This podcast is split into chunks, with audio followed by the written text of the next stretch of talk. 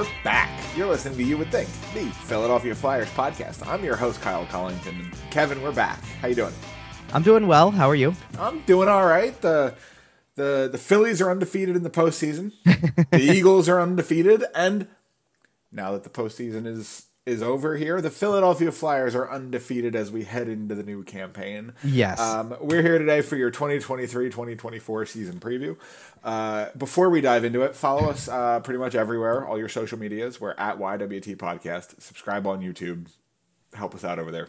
Yeah, I like how you tried to kind of parlay all of this with the Flyers went undefeated in preseason this week. No, no, no, no, no, no. Oh, I know, and they, and they start anew with a clean Right. slate. Yes. The oh, I know, but I'm saying, like, in addition, let's tie in the fact they won two games this week in the preseason, so they were Sure. undefeated in the preseason this week, and they're currently undefeated as the season gets started. But exactly. As the it is games not, you know, it is not like. But the funny part is, is this is exactly the way last year started. It's True. exactly the same. Middle of a Phillies playoff run where excitement is at an all-time high.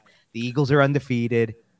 Pretty good And- stuff. I mean, like this is the way you want it to be. Before we do start, though, how Yeah. do you, how would you like um for you know I I this is a special occasion. It's our season preview show. It's a special occasion, right? So how about a surprise? Okay.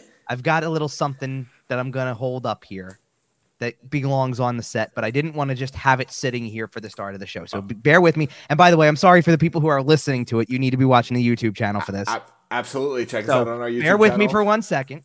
Yep. Hit the subscribe button on the YouTube channel. Hit the like button on this video. I'll fill some time with some plugs while Kevin's setting it up. Are you ready? All right. Ooh, the new sweater. So we're gonna put this.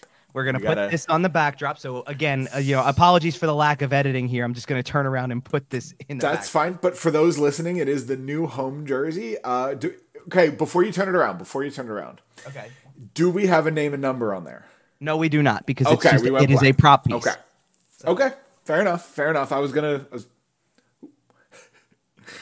I was gonna play the guessing game on who it might have been, but no. No, there's we're not going that far. fair. Now here's the thing: you can see there's two different jerseys behind me now. Oh, you can see the different. So colors. you can see the color sure. difference. Absolutely. Sure. It is this. it- here's the thing. I now I've gotten the chance to. I covered the three preseason games at home, obviously. So I've gotten the chance to see these up close, or as close as I can get anyway.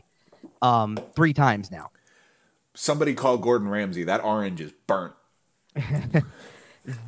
The whole design, the, the design as a whole, is very clean. I mean, Yeah. the I, I think the only gripe that I really see a lot of anymore is if the numbers on the sleeves had outlines.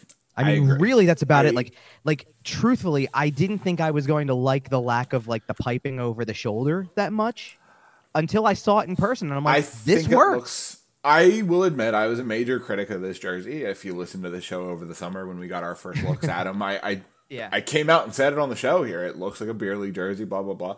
I will say, having seen it, uh, you know, in action here, uh, only on TV. Obviously, I haven't gotten the view you've gotten there in the stadium, but. Uh, it does look far better than I expected it to look, and, and I knew that it would on the ice. And uh, I do still think that the numbers on the sleeves are a Yeah. little, a little beer leaguey, a little electrical tape-ish. Uh, well, and the but- reason being is because they called it a nod to like literally 1967, which is the way they originally were on the jerseys. And I get that. I understand you're trying to do the heritage thing. But here's the thing: in 1967, when there was not exactly the most detailed jersey designs on the planet, and and oh by the way, like the material the jerseys were made out of back then, like you had people literally stitching everything together right. piece by piece almost. So you yes, you wanted somebody who could literally sew on like a piece of black fabric onto your sleeve. You know, hey, here's your number in just you know one solid color because that's the best we can do. Right. It's like we're you know it's a little further along now, and I think people like the way that those numbers are. So yeah, I understand that one, but the rest of it looks really good. I and what I re- agree. what I really like is, and it's kind of hard to see with with me in the way. So and I'm not going to constantly move here. That's fine. But the bottom part of the jersey, where it used to be, you know, orange, the white stripe it had kind the, of came it up, had and the then white band. Right. right, and you can see it a little bit over my shoulder here, like you can see it on this one. Yeah. So it used to be that. Now it actually is a solid, like the black band that's around the bottom of it just blends right into the pants, kind of, It does look and then it really goes into the nice. burnt orange. So it just yeah, it's it's it a really a nice little more touch. solid trunk all the way down. It's gonna look great as a fan jersey if you're wearing, Mm-hmm. Oh, yeah. you know, a pair of jeans or something with. Well, it. and, Like, and I'm going to tell you right now, there are a lot of people who are already on that train. I saw a lot of the nude. I mean, there's obviously a How lot many of Michkovs? How many Mitch um, no, haven't seen that yet. Most- really? you, you know what it is? I don't I don't know if they're customizing them yet. Right now, I think it is just because because here's the thing. As we get into this, it was preseason for everybody, and I kind of detailed this a little bit last show because the scoreboard didn't work for half the first period of the first preseason home game. Most of the building is is still kind of going through a phase of construction, so to speak. I think that most of it's the event level, so most of it's a part that people don't get to see. It's back of house. It's really it really actually affects me more than it affects everybody else Fair enough. we were, we were doing press conferences in the preseason, road game style. Right. We Here's- talked about this on our last show with the backdrop. through, and- yeah. And the, the locker room's not ready yet. And neither is, I guess, there's, a, I think there's supposed to be another media room. There's a lot of stuff that's been done. Don't get me wrong, but there's a lot of stuff that still needs to be They're done in the next, it up. Yeah. in the next, at this point, about a week and a half. right. Still you know, a up little less, actually. Stuff like that. Um, right. Now, to, for I thought I heard something about the team store also got gutted in this whole thing. So that's also being done. So right now they're kind of selling these things in a pop-up shop, if you will, even just around the concourse or outside or whatever. So pretty much it's blanks and a handful of players. And I've seen Sure. I- I've seen several like Travis Konecny's are out there, and you've got. I know that just from the pictures that came out of like, hey, by the way, here's like the pop up stand. There was Tippett, there was York, there was Farabee, there was Couturier, there was Laughton. So they have, and I, I, I don't recall. I'm trying to remember. I think Hart was probably one I of was too, gonna. I was curious obvious. if they had Hart up. I'm, and the thing is, is I'm not walking around looking for this. Like, you know, Right. it wasn't the same way at all. But like, you know, it, it is what it is. So Have you have you gotten a close up look at the road sweater yet? Um, not really. I mean, like because and the thing is, like, I'm not I'm not typically on the road to begin with, so it's not really going to be a thing for me to see. But, I didn't know if you saw them in anywhere floating. but no, but like, or- well, and you know, what, to my- to my knowledge, they're not for sale yet. I mean, Oh, I, I, I shouldn't say I shouldn't say that. Like, the team store did not make any advertisement or anything of the sort about the road jersey being available. okay. Fanatics did. Now, granted, you know you're taking a roll of the dice with Fanatics, so Yeah. tread lightly. But at the same time, that's the only place I've really seen the away sweater being made available to this Okay. point. I'm sure there will be other locations um, that will. I'm sure that the team store will eventually have them. The team store will like one of the things I do know is that the team store also seemed to, as far as I can tell, had a lot of like the players are oh, you, if you've seen some of the clips that the flyers post on youtube with the with the player interviews and things like that the players are wearing these like workout style t-shirts that are kind of camouflage looking and they have new era of orange across them and things like that they, those are I- think available in the store things like that so a lot of stuff is based off of the new era of orange which i which at this point i think is going to be the hashtag like it's pretty much Absolutely. it hasn't been official, but like I think you're you know where it's going by now. So anyway, you get the point. I have not seen the two. I have not seen the away jersey up close. I have seen this one up close. It's it's pretty nice. Okay. You know, I, I'm not trying to make it out to be perfect. Like yes, the numbers on the sleeves leave a little bit to be desired, but the rest of it looks really nice. Yeah. I will There's a lot give it of- a grade up from where I There's a lot the of summer. things. If you go, if you were to go down there now, and I know that you haven't been able to yet, and I know you will want to at some point, so I'm giving you a preview now. And for anybody listening or watching right now who wants a preview of kind of, listen, if you're thinking about checking the team out this year, because that's really all it is. It's not a, uh, like it's not going to be the home ice advantage that it typically is. Let's Sure. be real. Sure. But there are a lot of nods to things that should be familiar to people, especially if you're the long timers, if you're the diehards of this. The jersey color is one, obviously. They went back to kind of the roots of that. And they even showed the video at the beginning of the whole thing where the jersey that's labeled, I think 1981 to 2004 or something like that. yeah. And they and they show it busting out of the trophy case, kind of like out of the display case. It's it's back. The center ice logo, it feels like home again. Like it just does. You see that double oh, logo oh at yeah, it center ice way it better. feels like home. It just straight up does. Even down to one of the pet peeves that a lot of, you know, big traditional Flyers fans have is the let's go Flyers chant. Because if you start like you hear people who do it and it's it's just it's the cadence of it. It's there's a cadence to it that is kind of pronounced. It's it's their Absolutely. own you know things like that. Well, they've kind of done away with one of the things I've noticed so far. They've really kind of done away with the processed packaged music to an extent for certain Okay. things Like, yes, you're playing songs in between breaks in play. I'm not saying you're not, but Lauren Hart came out to do the national anthem all three times for this game, and it was not some pre-recorded thing that like backing track that she was Okay. singing to. The organist was there Oh, playing was the live, organ. live organ. Yes, Love and that. so is so is whenever someone scores against them, and you get they try to get everybody to say "Let's go Flyers." Right? It's done the traditional way. It is not some other thing that they're trying to like pump in. You've got a guy playing in the cadence that everybody wants it to be. I I have a feeling that's your president of hockey ops who spent the last twenty years on the television side of things. Oh, it's definitely a Jonesy effect, but there's.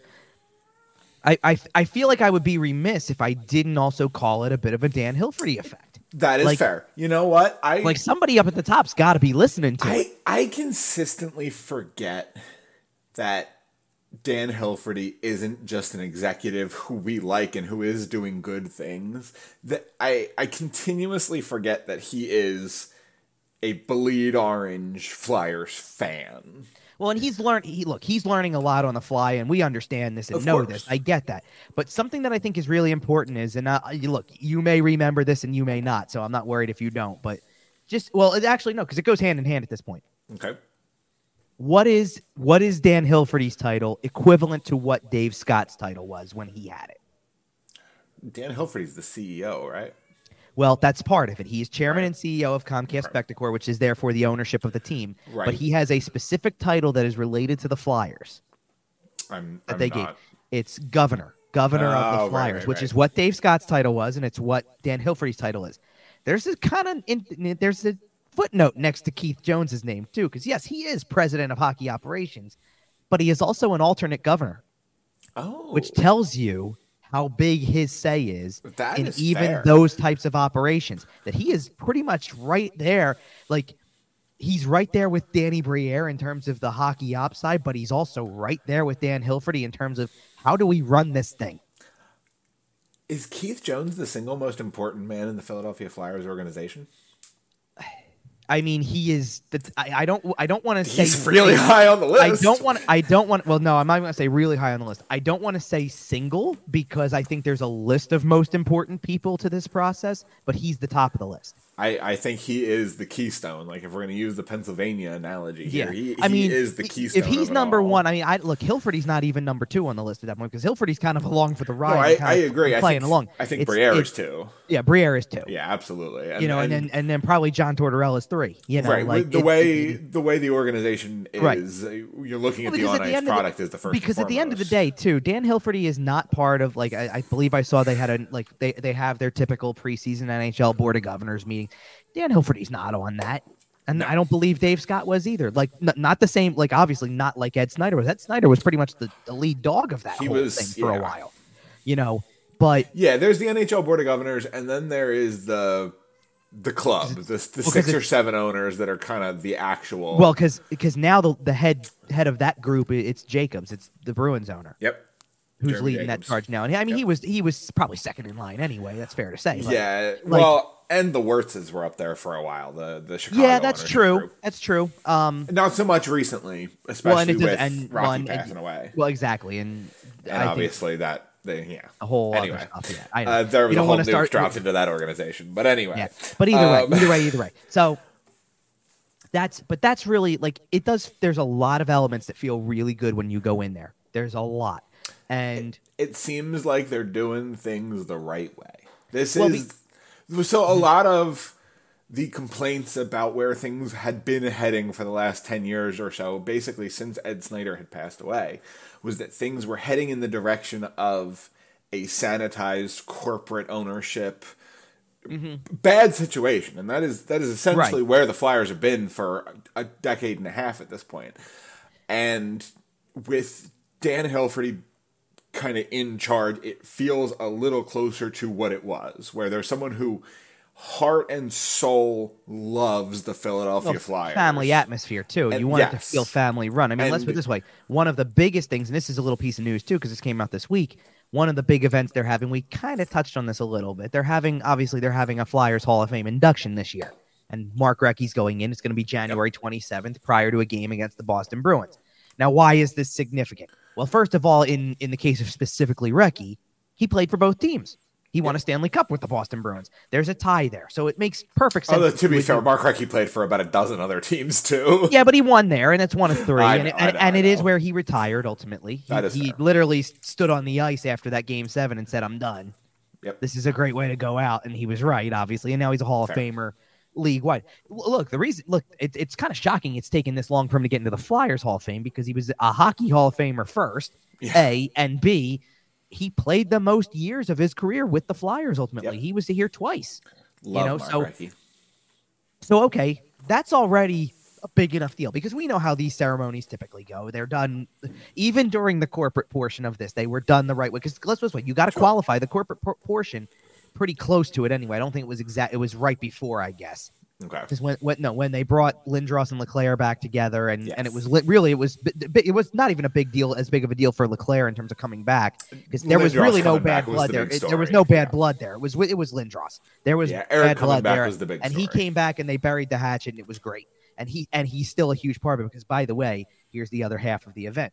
The other significance to it being a Flyers Bruins game on a Saturday afternoon where you're putting a player into your team's Hall of Fame is that the night before you get to have an alumni game Yep. between the Flyers and Bruins in the 50th anniversary year of the 1974 team, which you will honor that night. And who did that? And obviously, Who did they beat in the Bruins. Stanley Cup final? Right. Yep. Now, what what does Eric Lindros have to do with that? Well, he's already confirmed to be playing in the alumni game. Love he's that. already confirmed with Recchi and with Brent Fedyk, Okay. the the Crazy Eights line. For Yep. those who don't know, they're all playing. Um, I I only can assume that at least two other members of the front office They'll- now, if you will. yeah. Well, no, no, no. Well, maybe three actually, because I'd love to see that Danny Briere wants to still suit him up. Actually, Oh, he better get out there. Come on, Danny. because Jonesy does not play in these games. Jonesy usually stands on a bench and does an interview and things like that. But he's never played in one. Even the get 50th, in there, Jonesy. even the 50th anniversary year, he did not play. You're well, not actually, a the, you're not a broadcaster anymore. Get in there. well, I wonder if he would for that reason. Like seriously, because here's the other thing: he didn't. I, I'm thinking about it now. He didn't play in the 50th anniversary year because the team was on the road that day. Right. So when they had their big alumni game event, he wasn't even in Philly to be able to Right. do it. So I wonder, but you got to figure Danny Briere's played them, so I can only assume he would think about suiting up. But you've also got, He by the way, in the box next to him, John LeClair and Patrick Sharp. Yep. So I wonder if they would suit up too. And by the way, if you're getting John LeClair back and you're not calling Mikael Renberg and Eric Lindros, Well, the problem is they're already reuniting one of Lindros's lines. So And That's fine. He can I- double shift. Eric's Eric's in great shape. Eric is in great shape. He can double shift. Um, I'm going to try to pull up the release really quickly because I want to make sure I get everybody right that is confirmed so far. Because by the way, on the Boston side of things, if you, just if you're a hockey fan in general, by the way, this is a cool. This is already a really cool I assume there's with- huge names coming from Boston. Well, we only know I think of one so far, so I'm not going to jump the gun like crazy. But Ray Bourque is is supposedly playing. oh, Yes. we love that. So this is already uh, this is this could be some fun stuff. So here we go. Here's here's the release just so I can read all of this out for you because it is obviously the weekend's activities are centering around celebrate. And by the way, they're celebrating both cup teams at once. It sounds like because it says for both, um, and also a lead into the Hall of Fame game and with the induction of Recchi, all that stuff. Um, in in honor of that, the the anniversary of the original Flyers Bruins matchup, all that. So it's Friday, yeah, Friday, J- January 26th at 7 o'clock. I mentioned the reuniting of the Crazy Eights line. Okay, um, there you go. Okay, so John, okay, so here you go. John LeClair and Patrick Sharp are suiting up, confirmed already, by the way. Okay. Um, so is new Flyers TV broadcaster Brian Boucher. okay. Uh, and so is, to throw it back to 1974 for you, so is Joe Watson. Love that. He is going to play. So, so who does Paul? Who's Paul Coffey playing for? Oh, that's funny. He played Um, for both teams towards the end of his career. What a good Paul! Come on. Um, but anyway, uh, it does it. All it says is there's going to be Bruins greats, including 2004 Hockey Hall of Fame inductee Ray Bourque, Ooh. which is which is real. Just Huge. already is really awesome stuff. So like, I wonder. I wonder if enough time has passed then that you can get Bergeron out. That's what I was wondering too a little bit. I thought about that too. 'Cause That if you- would- 'cause if- Bergeron play, And if Bergeron's there, Chara will be there too. uh, that'd be fun. I mean, if Chara was Yeah. there, Bergeron's there. He, he'd go if some of the Patrice other- was there, guaranteed. That'd be pretty funny. Um, by the way, obviously it does, you know, bring back some of the other names everybody's familiar with from those teams: Clark, Barber, Parent, all those guys. They are, uh, from what I understand, they are not playing, but there's a opportunity to get VIP tickets for like this party thing, and I'm they will be there yeah. to mingle with. Fa- but the, but remember, that's this is what we talked about though. This is what you want them to do. This Absolutely. is this is come on out and mingle with the champ, the champions of the Sure. uh, '70s here, and Just and, and- don't don't call a scout. well, in We, fair, we want you here at these events. We don't want you in draft meetings. That, that's fine. Well, in fairness, it's I look. I know it's not regular season and anything, but it seems like it's been kind of. I think we talked about this last week too. That that box is full, filled with a lot of new faces now.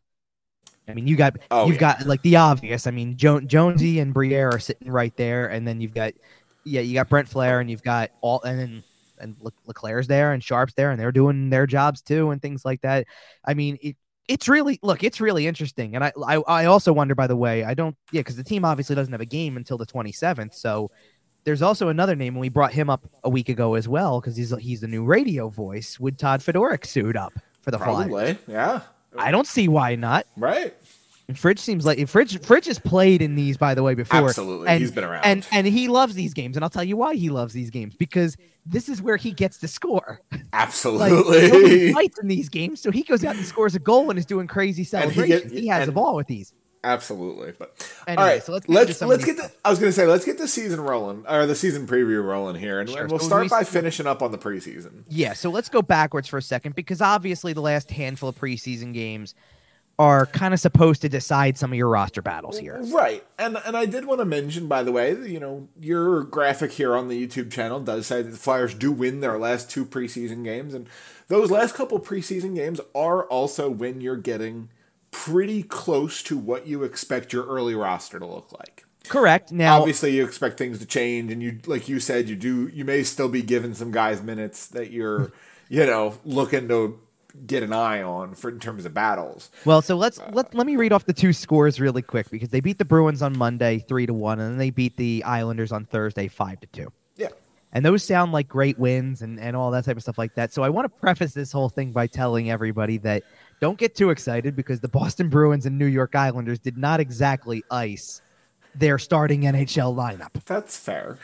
I mean, I'm pretty sure that the best player that the Bruins sent that night was Jake DeBrusk, and I'm pretty sure that the Islanders' best player they sent was JG Pageau.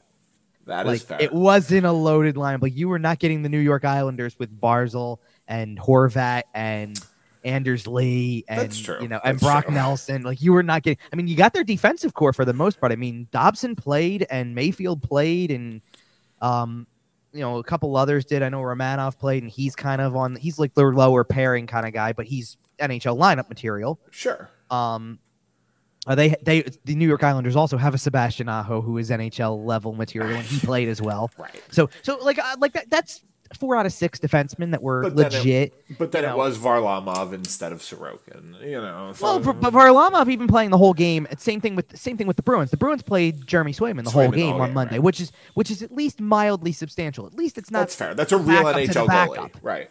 You know, It's a like it's you a can- real NHL goalie, and the fact Well, that and in fair and, and in fairness, nobody knows what the Bruins are going to do with that with like who's in net for most of the No. season. Like it's Swayman probably going to be be a straight up. Well, it's it's probably going to be what it was a year ago, a straight up tandem. right. I mean, you got you got two guys who play really well, you know. Right. So it is what it is. And, and but it is still encouraging that you put five goals by Semyon Varlamov. Sure. Like, Well- it- for a team that struggled to score goals last year, and Semyon Varlamov is a real NHL goalie. He's not a Well, starter the, at this point. in The other time, but, you encouraging know. part, the other encouraging part, if you go back to the win against Boston the, the weekend prior, which we talked about, Yeah. is who's scoring goals. yes, Because the first goal of that weekend game in Boston on the road was Joel Farabee off a turnover. yep. And then Joel Farabee had Well, another then goal. He created a turnover. Well, I hear you. And th- but then Joel Farabee had another goal on a deflection against the Bruins at home. yep. And that's that's nice to see. Travis Konecny scored in that game. Cam Atkinson scored. Cam Atkinson, by the way, who hasn't scored a goal in over a year in any form of competitive game, gets on the board. You know, oh by the way, who are, who are picking up the assists on these goals? Atkinson's was assisted by Tippett and Frost. Frost had an assist on Konecny's goal too. Farabee's was a a deflection on a Ronnie Attard shot. Now we'll get to him in a little bit. Yep. Um, and Sean Couturier had an assist, which was Couturier's first point of the First point Preseason as well. May as it feels like. Sure. No, so then you jump to the Saturday or to the Thursday game against the Islanders, the last one, and okay, this one's a little interesting because the first goal of the game was scored, or first Flyers goal of the game was scored by Nick Deslauriers. Now that doesn't happen that frequently, but fourth line working things well, and we're going to get to the fourth line when we talk about the roster as a whole because that's a very big part of this picture. Oh, but yeah. then, but then you get you get a Noah Cates, Travis Konecny rush that Cates creates by himself, by the way, because he blocks the shot, Yeah. comes out of the zone, sees that he can't get it. Konecny's going to get there first and just goes straight to the net and, and deflects it in. Noah Cates, by the way, by and large, has basically picked up where he left off last season. He has looked great. He is going to be a massive player to watch this year in terms of, in I'm, terms of. I'm considering picking him up in fantasy. Well, I wouldn't blame you for it to be honest. And he's he's the type of guy right now that you you want to look at now. And we talked about this kind of when he signed.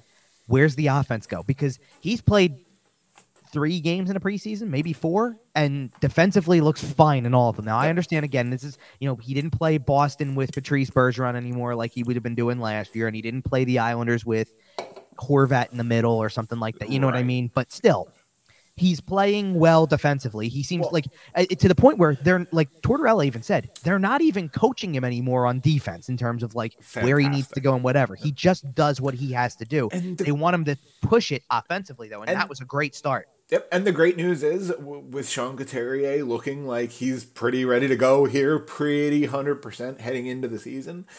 I, Noah Cates doesn't have to get those tough matchups anymore. If they were playing, you know, if Patrice Bergeron hadn't retired, he wouldn't have to go against Noah Cates. He would be going against Sean Couturier, and mm-hmm. and things are just going to be easier for Noah Cates mm-hmm. just having just by the virtue of having Sean Couturier above him on the depth chart. It's I Right, expect great things out of him, or you know what I mean, or Oh, yeah, yeah, yeah. No, sharing no, no. minutes, sharing matchups. Oh, it, Oh, yeah, it's yeah. going to help It's not- a lot. Sure. And so we get to, you know, so then you get beyond the first two goals that we just talked about, and Tippett scores his first of the preseason. Nice breakaway. Really good passing play, by the way, because it went up the ice from really quick, by the way. Like it was a bunch of short passes Sanheim to Foerster to Frost. And then Frost had the lead pass through the Islanders defense to get to Tippett. And Tippett didn't score on the initial shot, stayed with it, got his own rebound, scored a goal there. Konecny scored on a five on three, which, by the way, for about 30 seconds looked like they didn't know what they were doing. And then all of a sudden the space opened like because they were just perimeter passing the whole time. Space opened up in the middle and all of a sudden you got it. Sean, well no you got Sean Couturier who's giving you that pass from the corner to the slot. And and Konecny just ripped it right you know it, all in one motion right into the net. And it's like okay that's what it is. And then Atkinson scored again in the uh, third period of that game his second goal of the preseason Yep. and I Morgan like, Frost I like seeing him find the net twice this week. Just it's a good sign heading into the regular Uh, season. let's put it this way: the end of the preseason for Morgan Frost, by the way, who had two assists in each of the last two games. Again, I know it's heavy. not, I know it's not the full lineups, but still, he's it for a team that lacks playmakers, according to John Tortorella. Well, for a team that struggled to score last year, like I was Wait, saying sure, earlier, but for a team that lacks playmakers, that's a potential playmaker if he's if he's not scoring any goals right now, but like four assists. Like, hello, you know. I can already tell you that this Flyers team is going to frustrate me this season by winning several games that they shouldn't win. And I I'm can, not al- gonna go I can already tell you. I'm not. I'm not saying anything crazy, of course, because they are still going to be a bad team. Don't get it wrong. But they're gonna win more games than they should. They're gonna they're gonna have nights where they pop off for four, five, six goals, and uh, it's gonna be fun to watch. Don't get me wrong. And as No, as we you. head through a couple of dark years here, it will be nice to have these fun moments. the thing that you have to take with you for right now is really paying attention to who's scoring goals and what's you know kind of what where this goes because you don't want to see you know look even if it makes it a little bit better you don't necessarily care that much if Nick Deslauriers scores a goal or not because it, it doesn't equate to long term future. You kind of want to see Cam Atkinson scoring some goals because you need him to show that he's back to a level that makes him marketable again in terms of, to the league, not to your own team. Like right now, you can't do any. Like if you wanted him traded in the offseason, for for example, because you're like, oh, you're rebuilding. What does what can he do? Well, no one's taking a guy who just missed an entire year. He's got to prove he can play. So you Right. want him to do well, so that somebody sits there and goes, oh, hey, you got a guy who used who previously had scored 40 goals in this league, who maybe has a really successful season bouncing back from an, a year long injury and then goes, oh, by the way, his contract's one more year and under $6 million. I'll take it. Yeah. And I'll give you back a prospect or a, or a second round pick or something. You know what I mean? Like, again, asset management. There is value to, get be something had there. Yep. But that's not going to happen overnight. Like you got to play out the season, and Cam Atkinson has to play. Whether Yeah. you think that that means he's blocking somebody or not, he has to play. Right. Well, and and another group of people that you could make that argument for in terms of blocking uh, is what we assume is going to be the fourth line. Uh, Nick Yeah, Deslauriers. kind of. Let's let's let's go into them because I think Yeah, that's so let's just start analyzing the roster. Yeah. we're into this. Absolutely. I think that I think the fourth line, or what appears to be the fourth line, is going to be a fun little group to talk about. So, as it currently sits, it's Hathaway, Deslauriers, and um, oh god, I just blanked out Poehling. Yes. Uh, Hathaway, Deslauriers, and Poehling, and that looks like it's probably going to be your fourth line. Poehling brings a little speed. Hathaway is kind of your middleman, and then obviously Nick Deslauriers is your big lumbering goon. And I say that with respect. Yeah, Uh, you're, you're also by, by the way. by the way, no. By the way, you're saying that by size, not like. Of course, like, Uh, right. Because by natural position, Poehling's the center, and the other Oh. two guys are wingers. But Poehling, yes, is kind of your. I just mean in terms of builds, right? Poehling's your speedy little Poehling- center. But Poehling's got s- some size. I mean, he's not the Uh, small, sure. like he's not the smallest guy out of the te- out of the team. And Obviously, this is going to be a mean line to play against, and Well, Poehling uh, holds his own for sure. But Hathaway is nasty, and Sure. Deslauriers murders people. it's it's why to this point it's the only line that Tortorella has pretty much confirmed. That's a line. Yep. and and it's why this, that's, that's the only certainty that we really have to go on is that these three are together and it's not being broken up before the season opener. Simple as and that. And kind and of that, that's, that- that's got the potential to piss some people off. By the way, I was about to say to your point about the fans. If you think they're blocking people, yeah, you're right. They are because uh, you, you didn't For have right to now. sign right. You didn't have to sign Hathaway. You didn't have to sign Poehling. Like those are guys that are taking roster spots that you didn't have to. no. Now hold on a second though, because I do want to kind of inter- interject with one here because I think that Poehling's going to be a fascinating player to watch this year, and the reason being is because just a friendly reminder to people who want the team to play younger, play kids, that kind of thing. Ryan Poehling was drafted two spots higher than Morgan Frost was. So if you are playing the season out and going, well, let's see what Morgan Frost does as the follow up act to the second half of the season, oh. and you want to give the guy a chance, right? And it like because let's this way, Ryan if, if, Poehling if- is 24 years old. Right. So the, my point is, if you were on the train of, well, you ke- don't trade Morgan Frost because that's giving up on a guy at 24, then you're okay with the Poehling signing and a guy taking a chance on himself for one year at under 1.5 million dollars. He's 1.4. Right. Um, so he's cheap and he's taking a chance on himself and he's 24 and he's literally just willing to slot into your fourth line center role and not Just really to- just like, to get some like just actually at that job. point at that point he's not blocking the kids because he's practically a kid himself. I mean, he's- exactly. like, Exactly. And like, and I don't want to take away from the fact that, like, yes, a, a guy who has been around in the picture for an organization since 2017 is not necessarily a kid anymore. In Right. that sense, If- like, like if yes, you- it's been six years since your draft year. You're not necessarily a kid anymore. But I just want to say that, like, because he's on, like, being under 26, 27, though, still puts you on the potential to be on the right side of a rebuild. Absolutely. That's and, and if you told me that the Flyers signed an undrafted player to the Ryan, Ryan Poehling contract and we were having the same discussion, it might be a little different. Ryan Poehling was drafted in the first round. Right. He's a good hockey player. He I know he be. has right. I know he has failed to live up to expectations a little bit, but he has had a bit of a tough. he's had some tough paths in front of him. Uh, but as we sit here again, he's 24 years old. How Yeah. How often do we hear about college players who don't come out till they're 22 and then Yeah. spend two years in the AHL and don't make the NHL till they're 24 anyway? Like, Right. if like Ryan Poehling is that is all that plus he's got NHL experience. Sure. And like that's the thing. Like he's you don't typically expect guys who are going to play and listen, they got bigger minutes in the preseason because sometimes your typical fourth line was your second line on some nights. Right. Like like in the road games for example. But he had a lot of shifts where he's very noticeable. And sometimes that's in his speed, sometimes that's in he's got the ability to set some guys up like Sure. And it's, it's that, just all together. And by the way, penalty killing too. He's a good penalty oh, yeah. killer. And on that line, on that fourth line, he should be the one carrying the puck. I don't want Nick Deslauriers skating up the ice with the puck. Garnet Hathaway is fine, but I, I, I prefer the puck in the hands of Brian Poehling. For no, the what he part. typic what he typically is supposed to do is he's supposed to be the mover, and then if you're going to play the dump and chase game, then Hathaway and Deslauriers are your guys who kind of get in on the forecheck They're with the- the, bigger bodies. Right. Because Hathaway just goes. I mean, let's put it this way: if you saw the goal that Deslauriers scored, Hathaway was bumping into everybody to try to get positioning anyway, or to get the puck and get puck control. So he basically went rough and tumble to get a primary assist on that. Right. like that's how it's got to be sometimes. And you know that like that's that's the fourth and that's the fourth line for right now. And i look Oh, yeah. that may change in that may change in five games.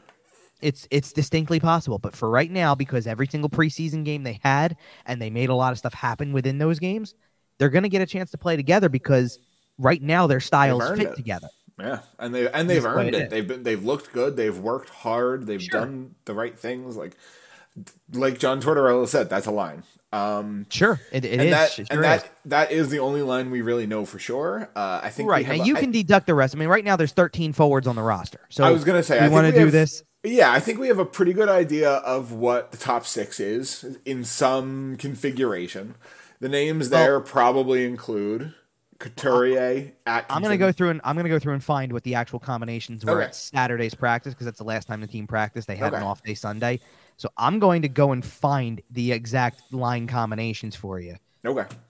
and just I'm just going through like trying to find among the Yeah. beats, just So trying to see and- what was and- going on. And we have the names you're thinking of up in the top six, right? We have Couturier, Atkinson, Konecny, Farabee.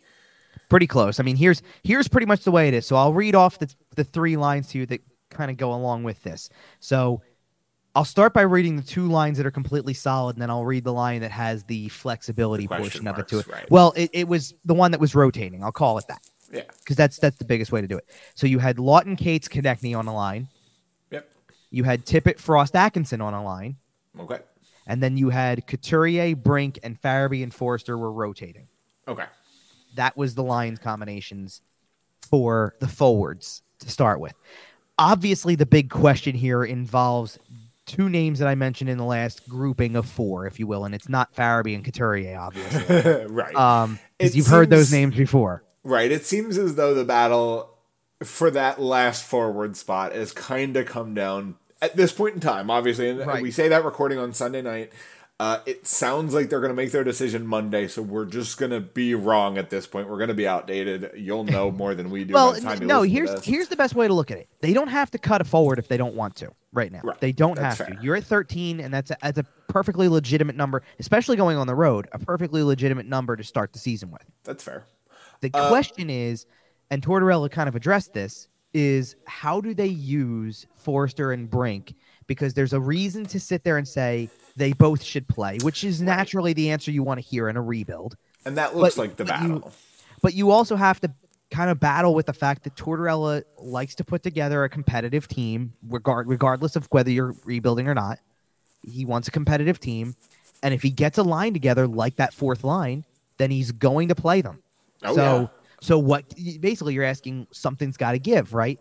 Now, I don't know if that's somebody else. The problem, the problem you have there is you've got two guys in Couturier and Atkinson that you can't afford to pull because you just want them playing again because need you've waited for too long the and you ice. got to get them Right. moving. You're not pulling a Tippett or a Konecny or a Cates because let let's just let's just call the shots like it is. He loves those guys. Right. They, Like, if you're looking for a like- competitive roster, that's what you're looking for. Right. And I'll I'll double down on this one even too because he's not going to pull Frost from the lineup because even though he challenges Frost immensely here, he always seems to like want him to go a step further before he gets the praise kind of. He's a center and you're and you're talking about two wingers here. So really the position it's got to give is a winger. Yep. Now out of all say, of he's that not pulling Scott Laughton. well, and that's the that's the thing, right? Right. Like out of that, the only two names I didn't mention that I just went through the whole group was Farabee and Laughton. None of them are coming out either. So somebody's going to have to sit, Something's and it's probably going to be a kid. And he talked about sitting, like kind of rotating them in for a, a little bit. And this is the important thing to remember because I know that on the opening night, if Brink does not play or Foerster People are does going not to be play, mad. And people are going to go right. insane. And I understand the reasoning behind it because, yes, after all of this time and after all of the frustration of not saying rebuild, you're now in a committed rebuild and you kind of you want to see the action that follows the word, which is playing younger. Like, yes, at that point, your forward group consists of, you know, okay, take Farabee, Frost, and Cates kind of out of the picture from this because they, yes, they still fall into the category of young and Sure. not not a ton of experience. They're not you're sitting here- prospects at this point. They're not prospects, but they're not old, right? Right. Like they're young enough. Right. And Tippett qualifies too, because Tippett's not really a prospect anymore. So okay, keep Tippett in that category too. But then you're going to sit there and go, but you're playing Couturier, Atkinson, Konecny, and Laughton in addition to the fourth line, which again, and which, of which you have two guys who fall into the category with the Couturiers and the Atkinsons, and one guy who falls into the category with Frost, Farabee, and Tippett Right. and Cates. You know, like. A- and at a certain point, there's only so many roster spots, and the math ain't math. Well, sure. And the thing is, too, like, okay, so so far, I think they've pushed a lot of the right buttons to this point in terms of they sent down the forwards that did not do enough in the preseason. Simple Yep. as that. And I'm going to get to too. Well, Oh, I'm going to okay. get to him in a second because yes, I know that's really the big Yep. one because he was the last forward that really went. But like, here's an example, and this this doesn't involve. This is one that doesn't involve waivers, Okay. by the way. Yeah, So yeah. like coming into training camp, there was a lot of talk about Elliot Desnoyers got a brief NHL stint last year. Talk was he was going to be a big player in camp. So was Olle Lycksell. Like, are they going to be emerging as guys who make the roster? And they were cut before the last preseason game. Yeah, yeah, they were You know, pretty early. And All and here's the thing. It was completely justified because in the, games they did play, they didn't do enough to stand out. They were kind of invisible. Like the reason why Brink is still here is because he had games where he was noticeable. Even even the Islander game where he didn't put up any points, unlike what he did against Boston twice. He played to a level where he's creating and he was doing things that made himself noticeable. Yep. And you felt like you had no choice. Foerster didn't even have a point in the preseason. Right. Or, Well, no, I shouldn't say point because he did. He had an assist on the one typical I just mentioned, but he didn't have a goal. And you're like, so that you know, isn't that kind of a prerequisite for making a team out of the preseason? It kind of is, but in John Tortorella's eyes, it's stop talking about points. Right. It's, did he do some stuff to help us and create and and you know his play away from the puck and all that stuff? So those are the conversations that come into play with that, and obviously you know, Foerster kind of did exactly what I said he was going to need to do to make the team, which is basically don't fall flat on your face, kid, and you, Right. you should be there. But it's also really hard. Like, like seriously, if, if let's just say hypothetically that they with this last because the roster, by the way, I guess we should also say the roster's at 24 technically at the moment. So Yeah. one more player has to go down or get cut or something, Yep. right? If they were to just do that to Brink, it would be a case where Bobby Brink did everything he could possibly do to make the roster out of the preseason and training camp and still not get the reward at the end because there was just so many spot like so many players not enough spots Right. simple as that and Yep. and it's it, and it's really you know it's it's kind of It would be unfortunate kind of to sucks say. to say that, you know, Yeah. for somebody like him because he's worked really hard. He didn't get to play like his usual season last year. He battled through injury to come back and then had half of a year and wasn't and never was able to kind of come back. Like remember, he got a sampling of the NHL when he signed, and then Yeah. he had to go through an injury recovery and didn't crack the NHL lineup at all the next year because you're you're in the middle of all of that, right? So. Right.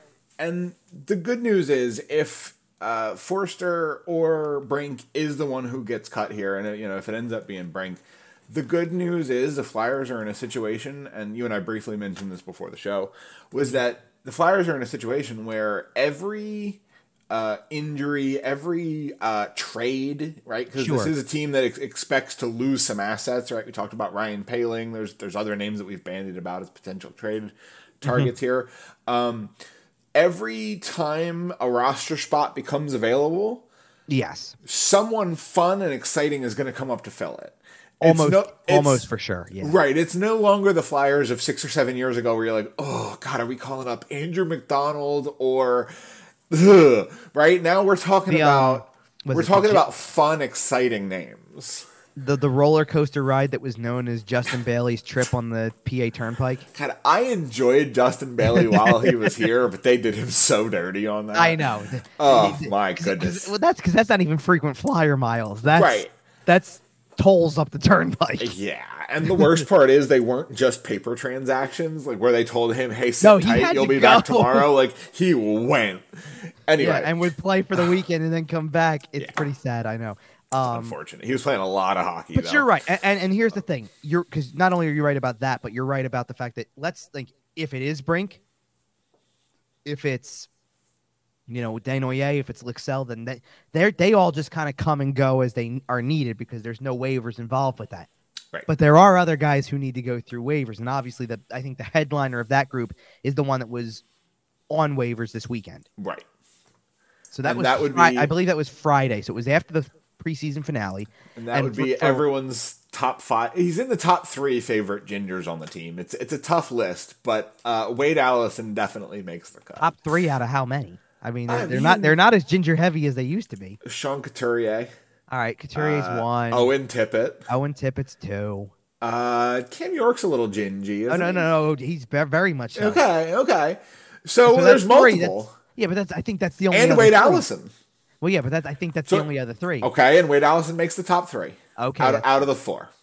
Sure. All right then. But Wade Allison was on waivers, this- which is a big deal because obviously it means he didn't make it. You know, it just Right. means he didn't make it. And and and to be fair, I and I know Tortorella kind of like I don't know if you saw the press conference from Saturday where you know Tortorella was kind of very short with. First of all, obviously it's a complete waste of time to ask him what kind of conversation was had because he's not telling you Not what he said to any player. No. Um, but when he was asked about kind of the reason why Wade Allison was put on waivers, he gave a very short but very succinct succinct answer, which was players played better, kids. Yep. Fair enough. I, I'm pr- I'm pretty sure that basically what that qualifies as is translate it better. You know, you can translate it even further than just kids played better. Just translate it to Foerster and Brink were better than Allison in the preseason, Yep. and that's why he's not there. Absolutely. And the good news is we're seeing these cuts made for the right decisions, right? It certainly seems as th- at this point as though there isn't some owner telling you who's got to be here, there, blah blah blah. It seems like the hockey decisions are being made for hockey reasons, and um, there is one one other battle that we should probably talk about, and we've talked about it before, but it is the goaltending. Well, we do, we do want to get to them. We want to get to defense too, because that that's not clear either. Obviously, the goaltending one is kind of interesting only because of the fact that it's it's not a battle realistically because it was actually one of the few decisions that was actually made known pretty early in this process. Like I'm talking like o- o- almost almost right after we had our last show, it was made official. I mean, I think it was made official going into the Monday game against Boston Okay. if I'm not mistaken, because Tortorella flat out said it. Sam Ersson's got the backup job. He Yep. flat out said it. And while I, you know, certainly I understand by based on performance, based on merit, I understand that that decision. It does leave you with a bit of a situation because you now, now, have you to have carry three goalies or waive Felix Sandstrom and take a risk. Right. And well, here's the thing for the opening night roster, strictly the opening night one, or not opening night, but for the submission of the finalized opening night rosters, Right. which for the, which by the way, like it happens on the Monday, like it's happening on Monday that you finalize your, op- your opening night roster. And I'm ma- making air quotes to say that because of the fact that for the teams that play on Tuesday, that's probably very much your roster going into the first game. For the teams that play on Thursday, like the Flyers do, You still have You've three got some- whole league days to correct. make moves. So here's the kind of like thing with this. Because Felix Sandstrom was not placed on waivers today, Sunday, as we're like the hours before we're recording this, Right. because he was not placed on waivers, he will not be on like he's he doesn't get the chance to clear and go to the minors or anything like that. So he is not going to be the final cut Right. leading into Monday. He it will, will, not it be the will final be cut. somebody who can get sent down without having to go through waivers. Exactly. So we already mentioned two forward candidates, and then and then from there, by the way, so because I, I don't want to mention all the candidates of that without being able to go right into it. So let's kind of put the bow on the goaltending and then go into that, which Yeah. is from there, from Monday when the roster is actually submitted. Then you have to make the decision in the coming days about whether you do eventually decide to waive him or do you decide to just carry three for a period of time. I understand why the Flyers are being careful about this because you're in a situation where very specifically one team in particular, but teams in general look for cheap goaltending that hits the waiver wire. Yep. And the certainly today, the last day before the rosters get submitted, and this is the last waiver day possible. This is usually the time when teams make that final cut and say, "Well, listen, I guess this is where we are with our goaltending situation Yep. because these two guys make it. This third guy, I'd love to stash in minors, but I don't know if he's going to clear. We have to try it because we don't have room for him on the roster. He would just be sitting around taking up space, you know, like whatever. That is what Felix Sandstrom's kind of situation is now. So I've got to imagine at some point soon They're there to going to sneak be a waiver. waivers. Well, they're going to probably sure because after you get into a certain point, then it's about cap compliance and it's about it's also about team need too because teams Well- that don't necessarily need it won't do it. Right I now, you got a team. You got a team that's sitting there, a very prominent team who's had playoff success in the past, and a prominent goaltender for that team in Andrei Vasilevskiy. Right, maybe Bay. the last goalie and the best goalie in the world over the last five Right, or ten number- years. like truth be told, the you know you don't find many goalies that are like Vasilevskiy anymore in the league. It's very you know it's I more of a tandem type of position, and because of that, you have to be careful if you're going to put a guy on waivers who makes who like Sandstrom makes less than a million dollars for a team that needs a goalie. They're Well, going to come wonder, after. him. I wonder if you put him on waivers tomorrow, because the Lightning will theoretically have their roster finalized, uh, and they play Tuesday night. So if you put Right. Sandstrom on waivers Monday, it'll be tough for them to claim him Tuesday. They play Tuesday night. Their roster's not. It puts them in a really sticky situation. Um, I I wonder if tomorrow is the day that they try to slip. And by tomorrow, I mean Monday at time of recording here. Uh, is the time that they try to slip Felix Sandstrom through waivers. Um, again, obviously, that's something the audience will know before we do. I'm thinking the thing I'm thinking is maybe not Monday but Tuesday, and the reason being is because you're gonna have to make that decision before knowing the situation with the Lightning completely, or any That's other fair. team for that matter. Like, here's a prime example for you. In the Sunday waiver wire, Martin Jones is on waivers from Tampa or from Toronto. That is significant because now he becomes available as one of those options for Tampa Bay yep. or any other team for that matter. If somebody bites, especially Tampa, well then now they've filled their roster. So you but you won't know that until two p.m. Until two on- o'clock, right? right on Monday, which is also when you would have to submit. So Eh, right. you could basically get another day, see who tried to do that one day approach potentially, and you could still do this on Tuesday and have it cleared by Wednesday. Call up your other, you know, oh they sent Bobby Brink they sent right. Bobby Brink down to the minors on paper for a day and a half and called him back up as soon as they figured out what was happening with Sandstrom. Done and deal. I, I think that might be the plan. right now, now by the way, Foerster and Brink are two options for that. I, I feel like we should get to the third Yeah, option, of which is on yeah. defense, because here's the thing: if they were just dressing seven or icing seven defensemen or having seven defensemen on the roster, you have your seven pretty easily. Yep. Travis Sanheim, Rasmus Ristolainen, Cam York, Nick Seeler, Marc Staal, Sean Walker, Egor Zamula. And Zamula really kind of, in a way, is the headliner of that group because Right. he is the young guy. I mean, York is still in that category too, obviously, but, But Zamula is really question still the pro, and Zamula is still kind of a prospect in that sense because Yes. he hasn't cra- he hasn't cracked that level yet the same way. we kind of know what Cam York is at this point in time. we know a lot more about Cam York, but but the interesting guy is the eighth guy who's still here, because Emil Andrae has made it this far, and I don't Yep. know if again because because here's the easy th- not the easy thing, but Foerster and Brink could very well both both play in the first game, or one of them plays and the other doesn't, or something of the sort. It could be any combination of this. There's a com there there is you know and, and and there's a way to look at that those two and say, okay, maybe Foerster gets game one and Brink gets game two, and that's how they're gonna do this for the early portion of this until they see something else shake out, right? At least you would know where those two guys stand. And by the way, you're keeping one of the forwards around to be your extra guy. Well, you don't necessarily need to do that with the defense if you are if you have eight.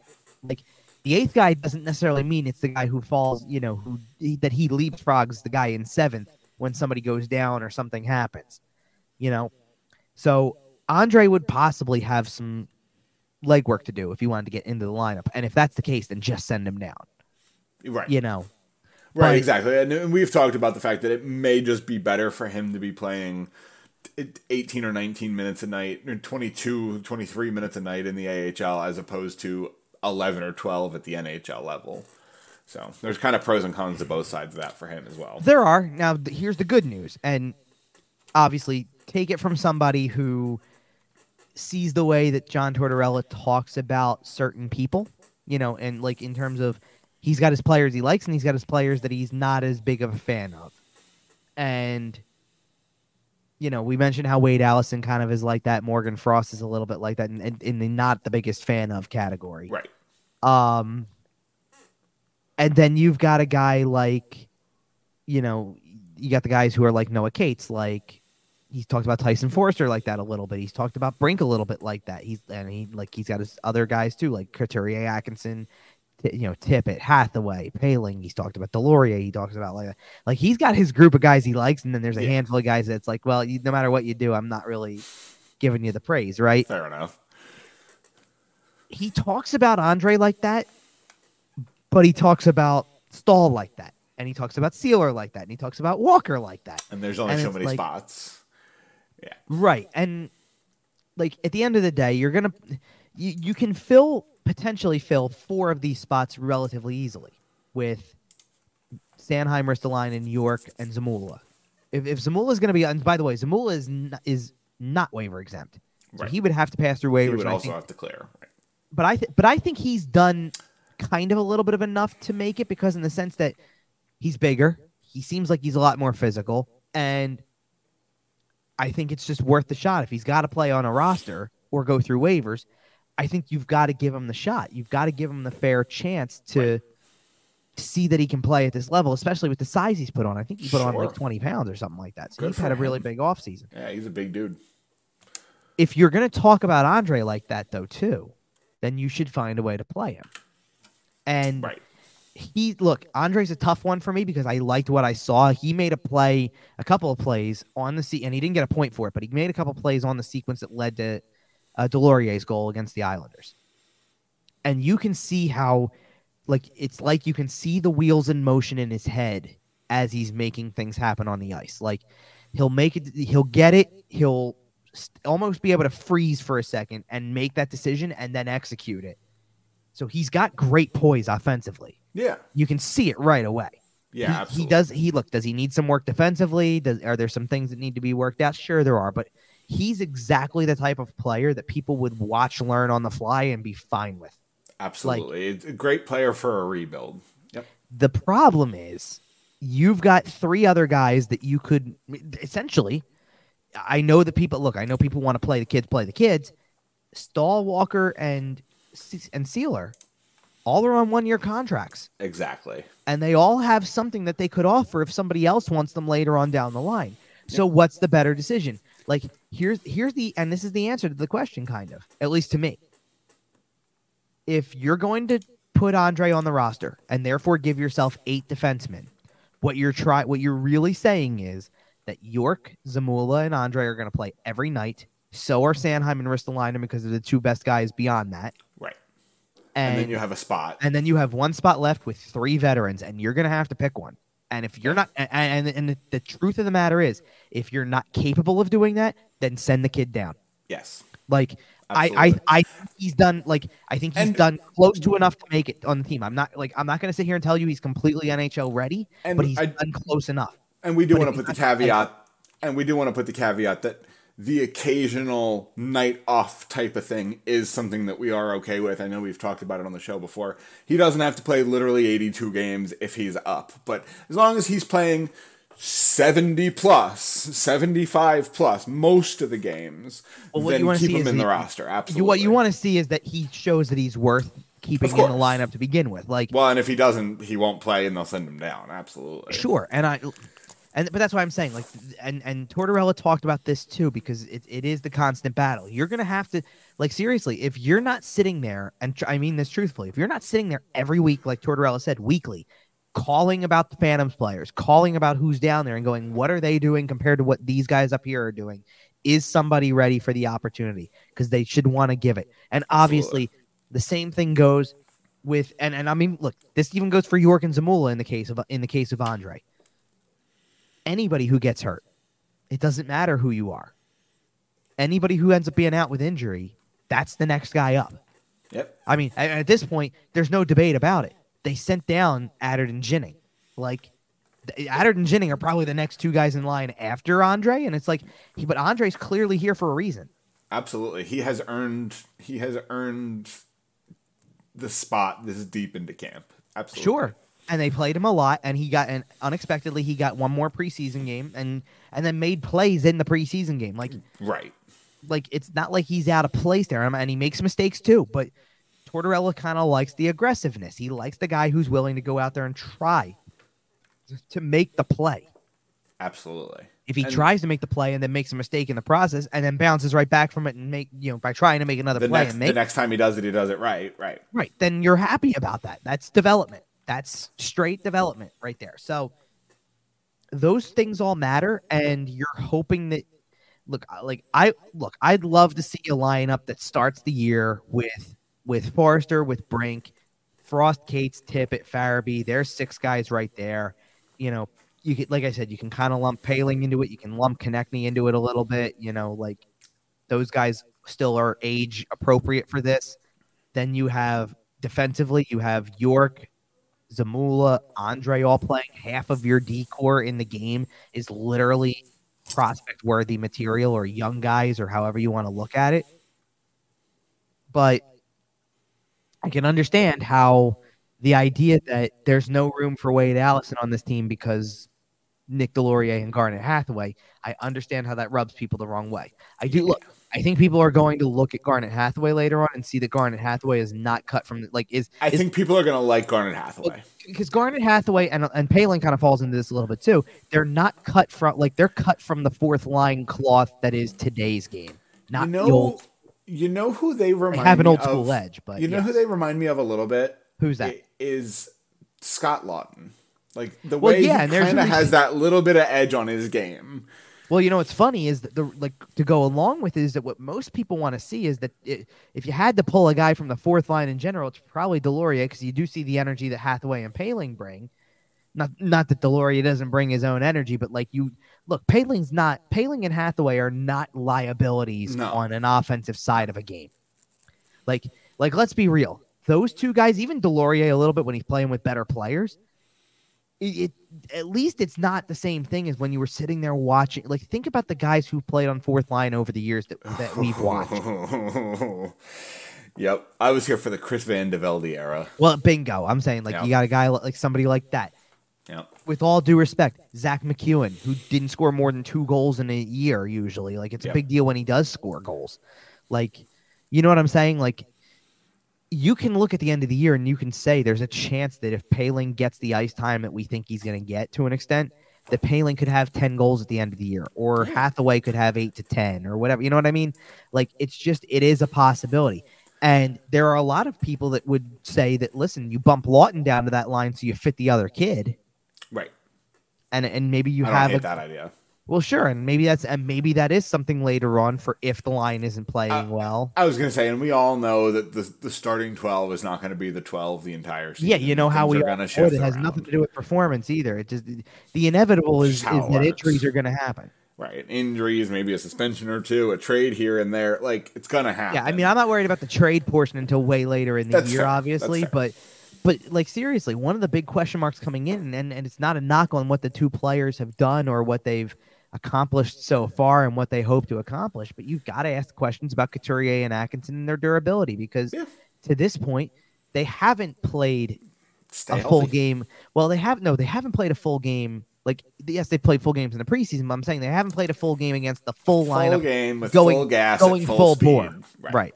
Like there's always a little bit of it, like a little bit of the edges off in the preseason, and I get like I get the sense that if you haven't been on the ice in general, like Couturier and Atkinson were, that sure you just want to be hit by anybody. You don't even care if it's the ECHL guy who's on a tryout, Right. right? Like you just want to be hit by You anybody you don't care if it's Hayden Hodgson.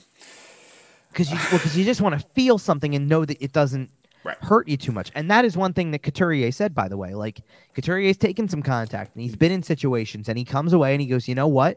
He knows like- how important that Well, is. like, well, but he he comes away and he goes, you know what? Like, no, didn't score in the preseason. You know, even the offensive production was a little hard to come by in the early going before he had a couple of assists on the board, but physically he feels good and he's going into a season where we don't have to question that. You know, we don't have a question going in. We don't have any questions about whether he can play. Right. You know, and and look, the it couldn't be said that way at the beginning. You know, we had to go and you had to go in and find out what the deal was. I, with, I feel way better about Sean Couturier and Cam Atkinson than I did two weeks ago. way should a little better. Way Yeah, and you should. Yep. But everybody else has their is going to have their role, and you're trying to make sure you give everybody the opportunity to play the minutes that they deserve, and and that help their development. I don't have a problem with the way that they necessarily constructed the roster. I do Me hope that. I mean, I hope that they get the chance to play Foerster and Brink with some regularity. And if they don't, that they recognize early enough that there's not really a spot for the guy, and they just get him down to the minors if that's the case. But If if I told you four weeks ago that Brink, Foerster, and Andrae would all still be with this roster today, would you have believed me? um, All three of them. probably not Brink, and that's not a knock on Brink. It was just I wasn't sure what to expect with him. Foerster, I felt like needed to fall flat on his face. To not make Andrae, yeah. Andrae, I kind of knew was going to be an intriguing one because he was coming from a league that you knew gave him a good skill set. That's fair. But, It okay. was just going to be how it translated. So I'm surprised he played as much as he did. Uh, he's he's still a question mark though. That's fair. But uh, okay, speaking of leagues with uh, superior skill sets, let's talk about the NHL as a whole. Sure. Uh, we got a little bit of a season preview here. We're gonna hit. I, I think we go division by division. Uh, Pick your pick your playoff teams, and then we'll pick a cup winner. And then we'll Okay. get and then we'll get out of here. Uh, let's start out west in the Pacific Division. So Okay. la- last year, your playoff teams were Vegas, Edmonton, the Los Angeles Kings, and the Seattle Kraken. Um, beyond that, in the division, obviously we have Calgary looking for a bit of a rebound season. Same with Vancouver, and then down at the bottom, San Jose and Anaheim probably gonna be down at the bottom again. Uh, who, who do you think ma- is making the playoffs out there? I'm going to spare some of the drama here. I think it's the same four teams. You think it's the same for you? Don't think Calgary comes back? You don't think Vancouver think- makes a run? I think I don't think Vancouver makes a run. I think I Calgary closes. The, it was a seven point gap between Seattle and Calgary. I think that that's a much closer gap this year. okay. But I still think Seattle is gonna see because Seattle just plays a tough game. Like, like I like I don't think that they, like I don't feel like Seattle like you know how from year two like year one to year two we looked at Seattle and we were like this team's gotten significantly better from year one to year two with what they added. Okay. I don't that's- have that's I don't have the same feeling of two to three, and that's not a negative. It's just it's hard to go from where they were the first year to It's hard like, to take steps that large every year. every year. But I don't think like I don't think they got worse, and I think that their style helps them. Okay. Calgary's got a lot of question marks. I mean, Calgary need like think about all the positions where Calgary needs a bounce back. You need a bounce back from the guys that they got from Florida. You need a bounce back from like Jonathan Huberdeau and Mackenzie Yep. Weegar. You need a You need bounce to bounce back from your goaltending. you need a major bounce back from Jacob Markstrom. Yep. Major. But major, major, major. You know, as as much as uh, by the way, as much as I love the video of uh, his mask being designed, which by the way also goes in the same vein as Carter Hart's mask. Mask design videos are so dope. Yeah, but the, the man, the this he went all out with the Ring of Fire thing, which which by the way is what they play when they win a game in Calgary. So it, It it's a direct tie-in. The thing looked great. Yeah. It looked phenomenal. And Carter Hart did something very similar with the Johnny Cash vibes. If you're not familiar, if you didn't, if you didn't see, shout out to Paint Zoo on Instagram, who is So- uh, who is an incredible mask artist there. Okay. Uh, so I will say that the same four teams make it in the Pacific, but then I will also put the Vancouver Canucks in. Really? I'm I'm seeing a bounce back, right? Pettersson started out really slow last year. Boeser started out slow last year. Organizationally, they were a bit of a mess. That's kind of gotten a touch better.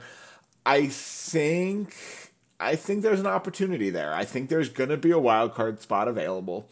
Uh, spoiler alert to the Central Division. I don't think more than three teams that there are making it.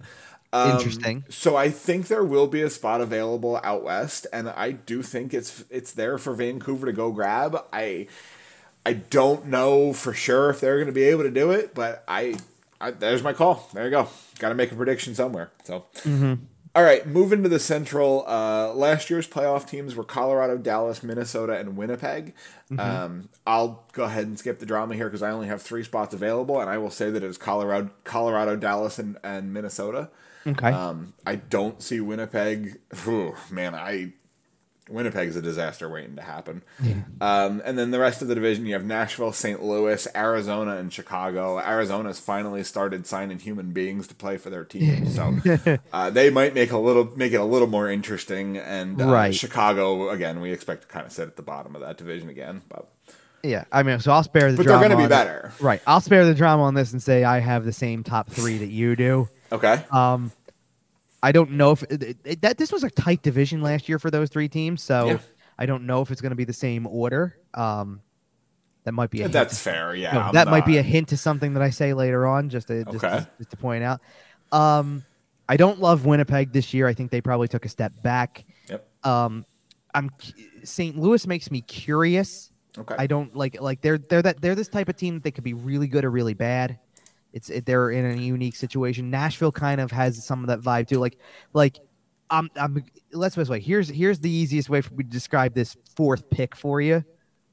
I'll give I'll give an edge to Nashville here on the final playoff spot, but I think is this is going to be kind of as the well, breaking point? right. And I'm but I'm but I'm going to sit here and I'm going to tell you that Nashville, St. Louis, I'll throw Calgary into the mix at this point for this also. Um, well, even Seattle too. I'll throw Seattle into it from the other division as well. And I'll even give an I'll even give a nod to Arizona, who I think is going to be a little bit better than people think. I think you're looking at a team who makes the. I mean, the last playoff spot in the West last year was Winnipeg at 95. I Mm-hmm. think that the last playoff spot this year could very easily be 90, 92 points. I agree.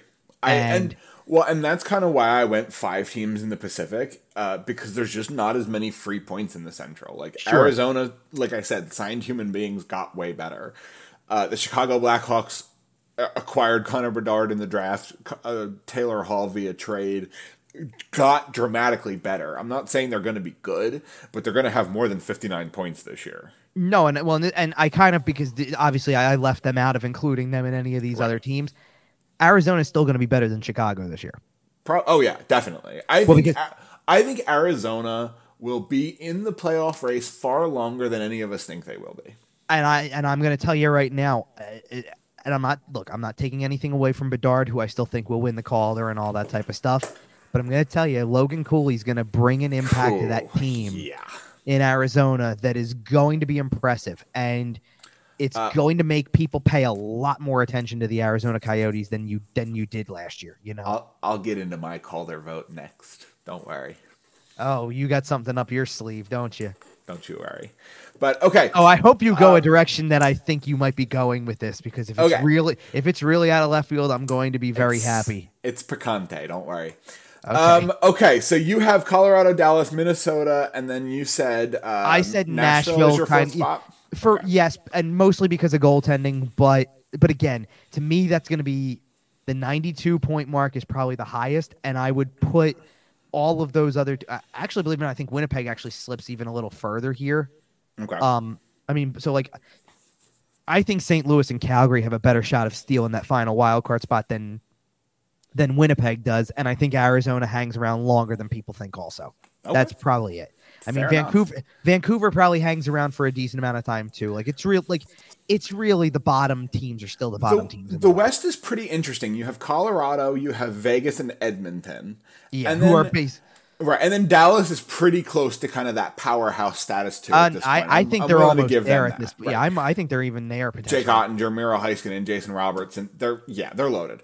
and um, continuing to get and go in that direction. Get, sure. Continuing to get more loaded, right? Yes. Um, but other than that, it's wide open. Like you have Yeah. your four powerhouse teams at the top, and then five through twelve or thirteen in the divi- in the Yeah, conference because in fairness, have a chance. I say yeah, because in fairness, I don't know what kind of team Minnesota's gonna be. And by the way, Minnesota just lost Jared Spurgeon for week to week. You Yeah. know, like like how many deal. how many teams out west can you genuinely say with hundred percent fact that they're not going to make the playoffs? Chicago.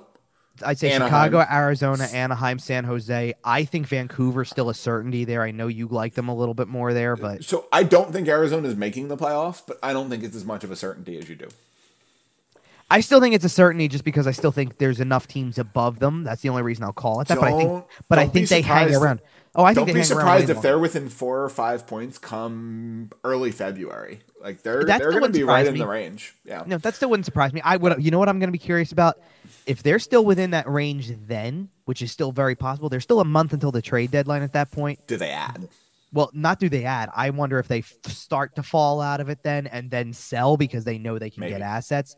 The old And Nashville then- Predators. Well, and then and then the last month and change of that year is brutal Yeah. because there's no way around it. too. Like that's because Right. Cut all the dead weight. Well, because here's the thing. You, by the way, and this is something we didn't mention because I brought in the Logan Cooley effect for Arizona. Here's something I'll mention because I think that they've got a really talented goaltender who has the potential to steal you some games. Vejmelka's got the chance to steal some games that they I shouldn't agree. have. I agree. Between Like- him and Cooley, they're gonna they're gonna. And I mean, they got stock. and they got young guys well beyond Cooley, obviously. of Like I'm not saying that, but but when Cooley decided that he was going to join instead of maybe another straight to the college year, right? you know, geez, you know, like Well, that to and me came out looking as spectacular as he did. Sure. he looks good. But okay, uh, let's move. Let's Atlantic. move over to the. Let's move over to the East here. Uh, the teams in the Atlantic last year. Uh, Mm-hmm. We had the Boston Bruins, the Toronto Maple Leafs, Tampa, Florida. Uh, that's your that's your playoff cutoff, and then you have the Buffalo Sabres, the Ottawa Senators, the Detroit Red Wings, and the Montreal Canadiens. So we can kind of forget about the Montreal Canadiens because they're Oh, we cut off the definitely bottom and gone. but one through seven, I think we we got a battle here. I don't Did know how many spots come out of this. Did we say? no, I, I got I want to go back to the West for one second with a question. yeah, yeah. And well, just because did we say we were going to give division winners at all, or were we passing that up? Or we can if it you want. but- No, no. The reason I'm saying is because I like. It's been pretty easy to identify who the division winner is going to be out of this Atlantic division for a long For- time. Yeah. For no, for a long no, like for the past five years, you can probably easily pinpoint who you thought it was going to be or close to. Probably closer to ten years, just on on a year to year basis. Yeah, absolutely. Right. This might be the biggest wild card that they've had in a long time. Yeah, but I, I don't think it is. Well, oh, I, well, I, I uh, think with wild- the Vasilevskiy injury, I think answers the question. Oh well, I, to me it didn't. I still had my my answer was going to be the same even without the injury, but I'll. I, I think the Toronto Maple Leafs win the division. So do I. I, that's think that's were where I was going with that. Well, you're right. I think that they were probably going to win the division regardless. I think the Vasilevskiy injury removes the question. it, it does a little bit. I mean, here's here's the thing with this division because I'm having a tough time with this one Yeah, how- because how, many teams? Because I th- we I, talked mean, about still want to say four. right. So we talked about the West being four power heavy teams, and then it's kind of wide open. The East is kind of the opposite, where it's just twelve teams that are crazy fighting Right. for eight spots. So this is going to get really interesting because here's the thing. Yep. I, I'm I'm right there with you. I I agree. I thought Toronto. I think Toronto wins the division Mm-hmm. because to me, I think Toronto's got the best total package right now as we Absolutely. speak today. Boston's got to figure out what everything looks like without Bergeron and Krejci, and it's and it's going to be a potential adjustment. I'm I going to fall think- into the same trap I fell into last year and tell you that Boston doesn't make the playoffs. I'm not going there. I think that they. I honestly think they still finish third in division. Okay. I'm I- willing to give them top three material, but I don't think. I think there's been too much advancement in the bottom half of that division.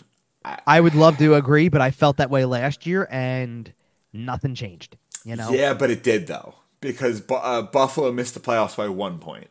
true. They- uh, right? And and Ottawa was in the race until early March. And, like things have changed. Things have changed. It's no longer the the Bruins, uh, Leafs, and Lightning dominating the top and just beating up on the five punching bags at the bottom of the division. It is No, I hear a you. much tighter division than it was even two or three years ago. Um, who are your playoff teams? Well, you I, have I- Toronto, you have Boston. Yeah, so I I still think Toronto, Boston, and Tampa all make Are it. locks okay? Yeah. Now here's the thing. I'm not gonna act like I'm surprised if one of those two specifically, because I don't. I feel su- I feel supremely confident that Toronto is in this thing. There's every reason to believe that. Put the among next to their Boston and now. but among Boston and Tampa, I would probably like I wouldn't be surprised if it went so far south with the, with either of them, given whatever the situation. Like in Boston's case, it's you lost two locker room leaders and on ice leaders, and what kind of effect does that have? They still have a lot of talent. I still think that they've got good goaltending, and I think that they've got a foundation that can get them there. I don't think it's going to look pretty, you know. Obviously, like it's not gonna it's not gonna be it's not going to be the shiny NHL record winning season that they had in the regular season this time around. It's going to be Right. far from that. I mean, like you, uh, to me, seriously, like you're talking about a team that had 135 points in the regular season last year. I don't think they're making it. I think you shave off 35 points. I think Minimum. you shave off. I think you shave off forty-five, maybe fifty. I still think they're going to be in the mid. Though I think I think mid nineties. Anything beyond mid nineties is a stretch. But I understand, but I, your top line center is Charlie Coyle. Like, come on, man. um, I'm curious. I don't know if that's going to hold for the whole year. If if it's Zacha, then I think you've got a little bit more there. You know what I'm saying, though. think- It no, I think still gets pretty thin pretty quick. Oh, I know, uh, but but you know what? Also, there's the inevitable. There's an inevitable trade that's probably waiting to happen or something. Like, Have you mentioned your fourth team yet? no, I have not yet to this point. Okay. because because to me this is it's because Florida is going to have a very big period with with what like what they put everybody through and and the whole the you know the trying to get the Stanley Cup and all that it's it took a lot out of that team they lost pieces along the way too it's this is going to be a very interesting year for them and I'm not a thousand percent convinced that they make the playoffs I'm not either. like to me. I still think Detroit's probably below both Florida and Buffalo I agree. Ottawa's a little bit more of a wild card there, but I think I think maybe this is the year. This might be the year the drought is over, and I think this is the year Buffalo maybe jumps past Florida in this case and makes the playoffs. That's what I'm thinking. I think that the Toronto Maple Leafs are going to make the playoffs. Okay. I think that the Tampa Bay Lightning are going to make the playoffs. I think that the Buffalo Sabres are going to make the playoffs. I think they will Mm-hmm. Be in a divisional spot. Whoa, you're going top three. And I see a universe Oh boy. where they finish ahead of Tampa for the 2 3. Wow. I'm not saying it's going to happen, but if Vasilevskiy is out for two months and then takes another three weeks to ramp up, I, I think there's a chance that Buffalo uh, accrues enough points that they can get themselves in a position to take second place there. Uh, and then uh, I believe that's it for that division. You're going three and three only, so you I are am leaving. cutting out the Boston Bruins. I am cutting out the Florida Panthers, and and the Ottawa Senators. I believe are going to be in the discussion, but I, I am Mm-hmm. leaving them out of the playoffs as well. Yep. Okay. Um, one. Here's the thing. I will give you this with Buffalo because I do agree on a lot of this. I think that Buffalo find like there's an element for Buffalo where something is eventually has to give. You've got on the back end, you've got Rasmus Dahlin and Owen Power. Mm-hmm. On the front, you've got Tage Thompson is the leader of this, obviously, but you've Alex got a Tuch's whole there. bunch of players. Yeah, well, Tuck is there, but you you should have a bunch of young guys who are just ready to make noise. Not to mention the fact that I, I don't believe I've seen anything of the sort just yet. So Zach Benson might make the team out of camp. Mm-hmm. He's that good. Like Matthew Savoie too. You got to push for this at this point. Like you've you've built this for years and years and years, and you've got a bunch. And oh, by the way, And oh, by the way, you've got eight million dollars in cap space. yeah, that's true too. Um, and oh, by the way, in goal, Uh huh. You have, uh, by the way, the 2024 Calder Trophy winner, you're going there, aren't you? Devon Levi. Uh, my fantasy team thanks you already. He got sniped for me, otherwise I would have. But Well, uh, it, it was sitting there Devon for a little while, and I said, you know what, this kid's good, and he's got a real oh, shot. he got like, snagged. He got sniped from me in like the third round. what? Keeper league, baby. Oh, keeper league. That's true. Keeper league, Okay. baby. So sorry. Okay, well, in a year where we redraft every year, That's I fair. believe, I believe, I believe eighth round. still pretty high. It oh it is. Um, Well, yeah, but I'm saying after the run of goalies, where everybody took where everybody takes guys like, you know, all the traditional guys, and I'm sitting here trying, you know, I'm sitting here trying to play, look into the crystal ball and go, guess what happens at the end of the year? Where this guy, I don't think he wins the Calder, but I think he's in the he's a finalist. Like, I th- I think there's a real chance he wins 40 games this year. I mean, that would be remarkable if that's the case. But I, I think he's going to play a ton. I do think he's going to play a ton. I do and like. think- I feel like he's the starting goaltender. Win, and I yes, think he's going to win a ton. Oh, I think he's going to be good. I just I don't know if I would go 40, but I do think he's going to win a lot of games. Yes. Okay. Um, all right. So those are our predictions for the Atlantic. You have four teams: uh, Boston. Toronto, Tampa, and uh, I threw Buffalo, Buffalo in, right? yes. So I, I, I, the only thing I did differently Tampa, than you Buffalo. is I kept Yep. Buff, I kept Boston in the picture. All right. So that means you have four teams in the Metro as well. Who are they? I do. Um, Because last year's teams, by the way, just keeping up that theme here, is uh, Carolina, New Jersey, New York, and New York. right. Uh, with And I am- Pittsburgh, Washington, the Flyers, and Columbus missing. Uh, again, the Flyers and Columbus, we pretty much expect them to miss as well again this year. So We do. Um, I'm keeping three out of the four playoff teams from last year in the picture, which is Carolina, New Jersey, and the New York Rangers. I am subbing out the New York Islanders with the Pittsburgh Penguins. okay. Um, I agree. I think they're both going to make it though. I think You have the Islanders making it too. Yeah, I think I think Horvat and Barzal is enough to get them in. I I think um yeah, they're just they're a good team. It's hard to bet against Lou Lamoriello just finding a way to get into the playoffs. See, I don't love them. I gen- I just don't love them. I don't. But they are your typical. They are your typical. Oh, they are, don't- and I they, that team is the perfect example when someone mentions the sum being more than the parts. Well, by the way, so okay, listen, you you just brought up like you just brought up with Florida and Buffalo. By the way, the Buffalo missed the playoffs by a grand total of one point. The Islanders were only in the playoffs by virtue of two points then, both on Buffalo and Pittsburgh last year.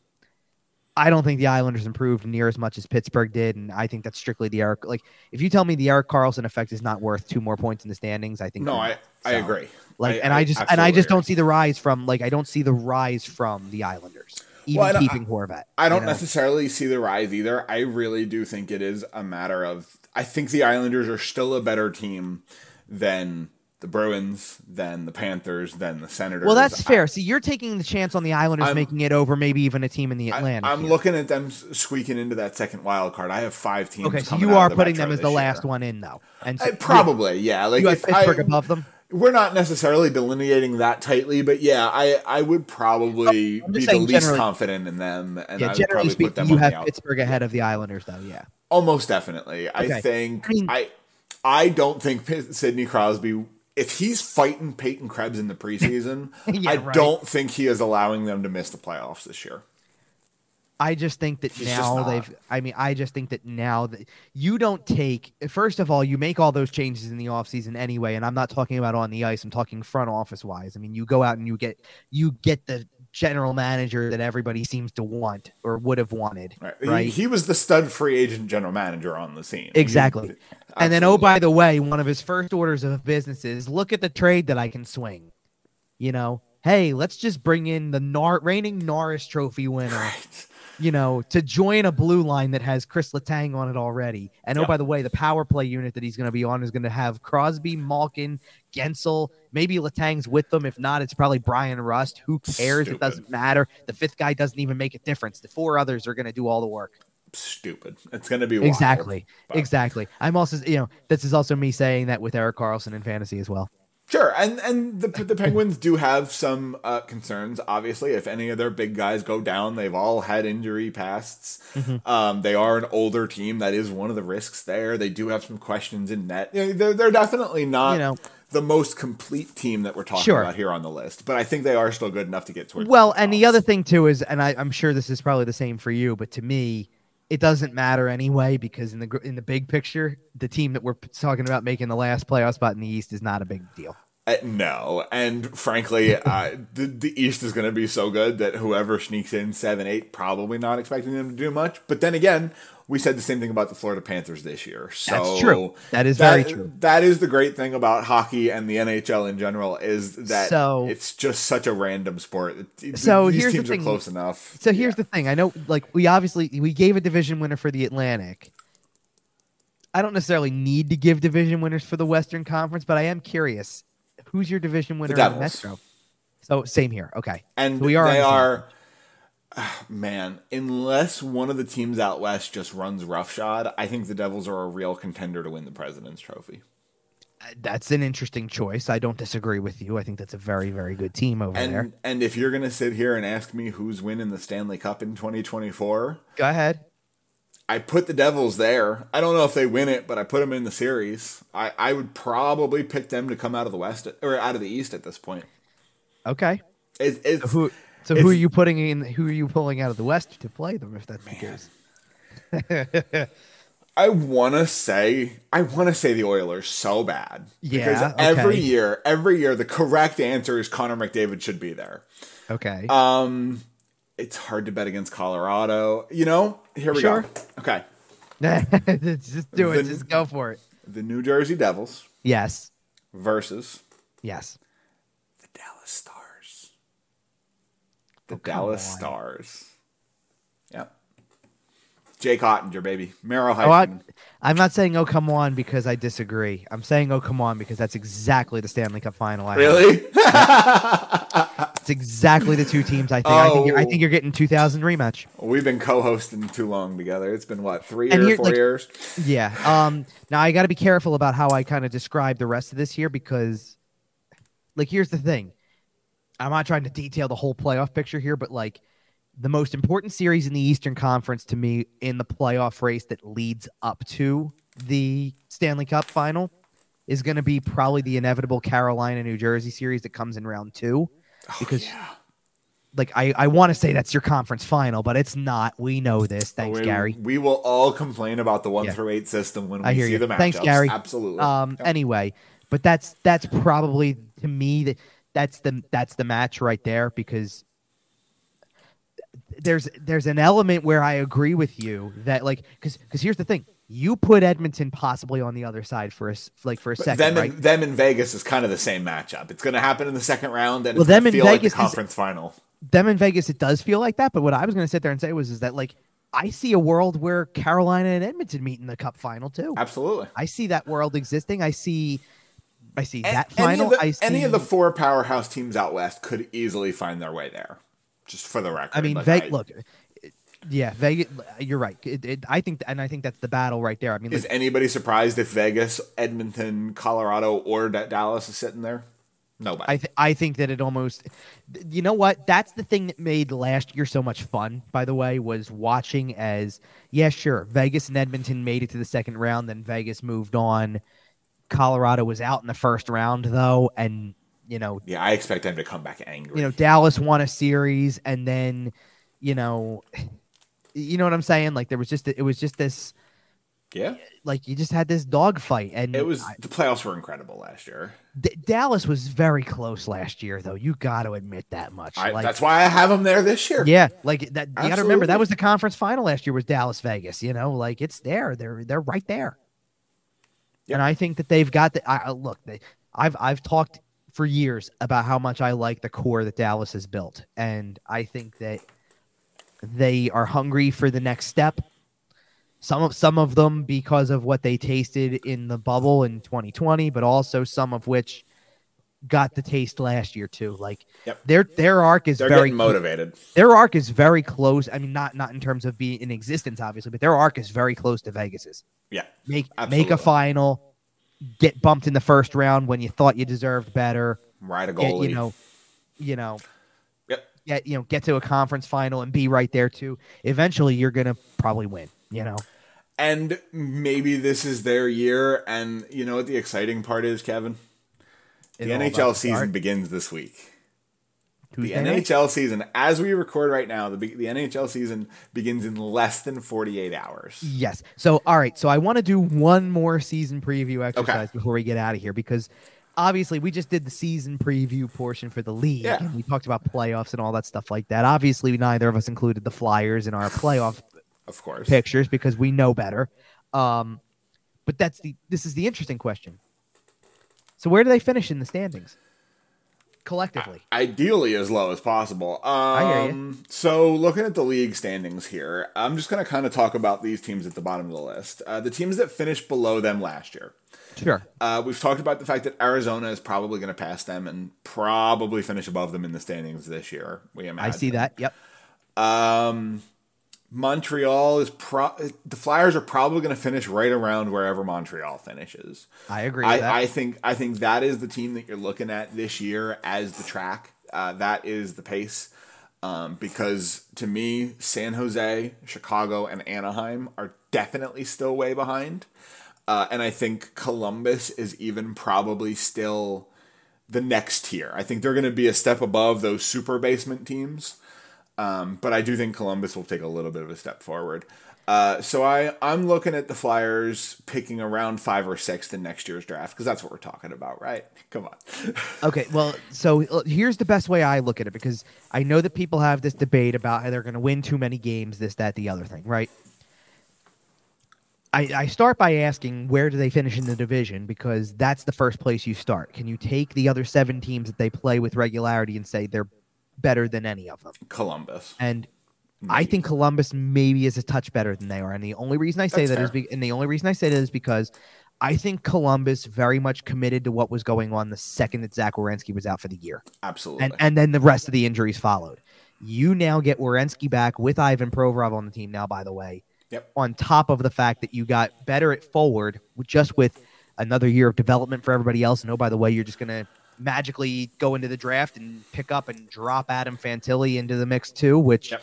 you know, by the way, again, another, you know, come on in fantasy here for me. Like, uh, you And know, I and it seems like the team has bonded dramatically after the whole Mike Babcock thing. Sure. So you you might just get a team with a chip on their shoulders that wins Right, and that's- sixteen and I of their first twenty. and I didn't take a leap and go they're going to make the playoffs or anything like that. But I, but I do think that that six like that's a 16 point gap in the standings from last year. uh, Oh, you know, with the Flyers above them. I mean, That's why I hesitated on the jump. I think it's going to be close. but I don't think it was near as far as what that gap really was. That's fair. And that's especially, what that's especially where the post trade deadline Philadelphia Sure. Flyers, I mean, which well, is I- basically the roster that's coming back. Right. So that's the first part. So I don't think there's anybody. I think they finished last in the division. I don't think there's anybody that's worse than they are. It's them or Columbus. I could I could see it going either way, but fair enough. Right. Um, Then I go to the Atlantic and I say every team in the Atlantic's better except for Montreal. I mean, yeah, I mean, Uh, I don't hard to- even. hard to argue against that. I don't like even Detroit. Detroit just got Alex DeBrincat. You think that doesn't no, right. a couple I more know. wins?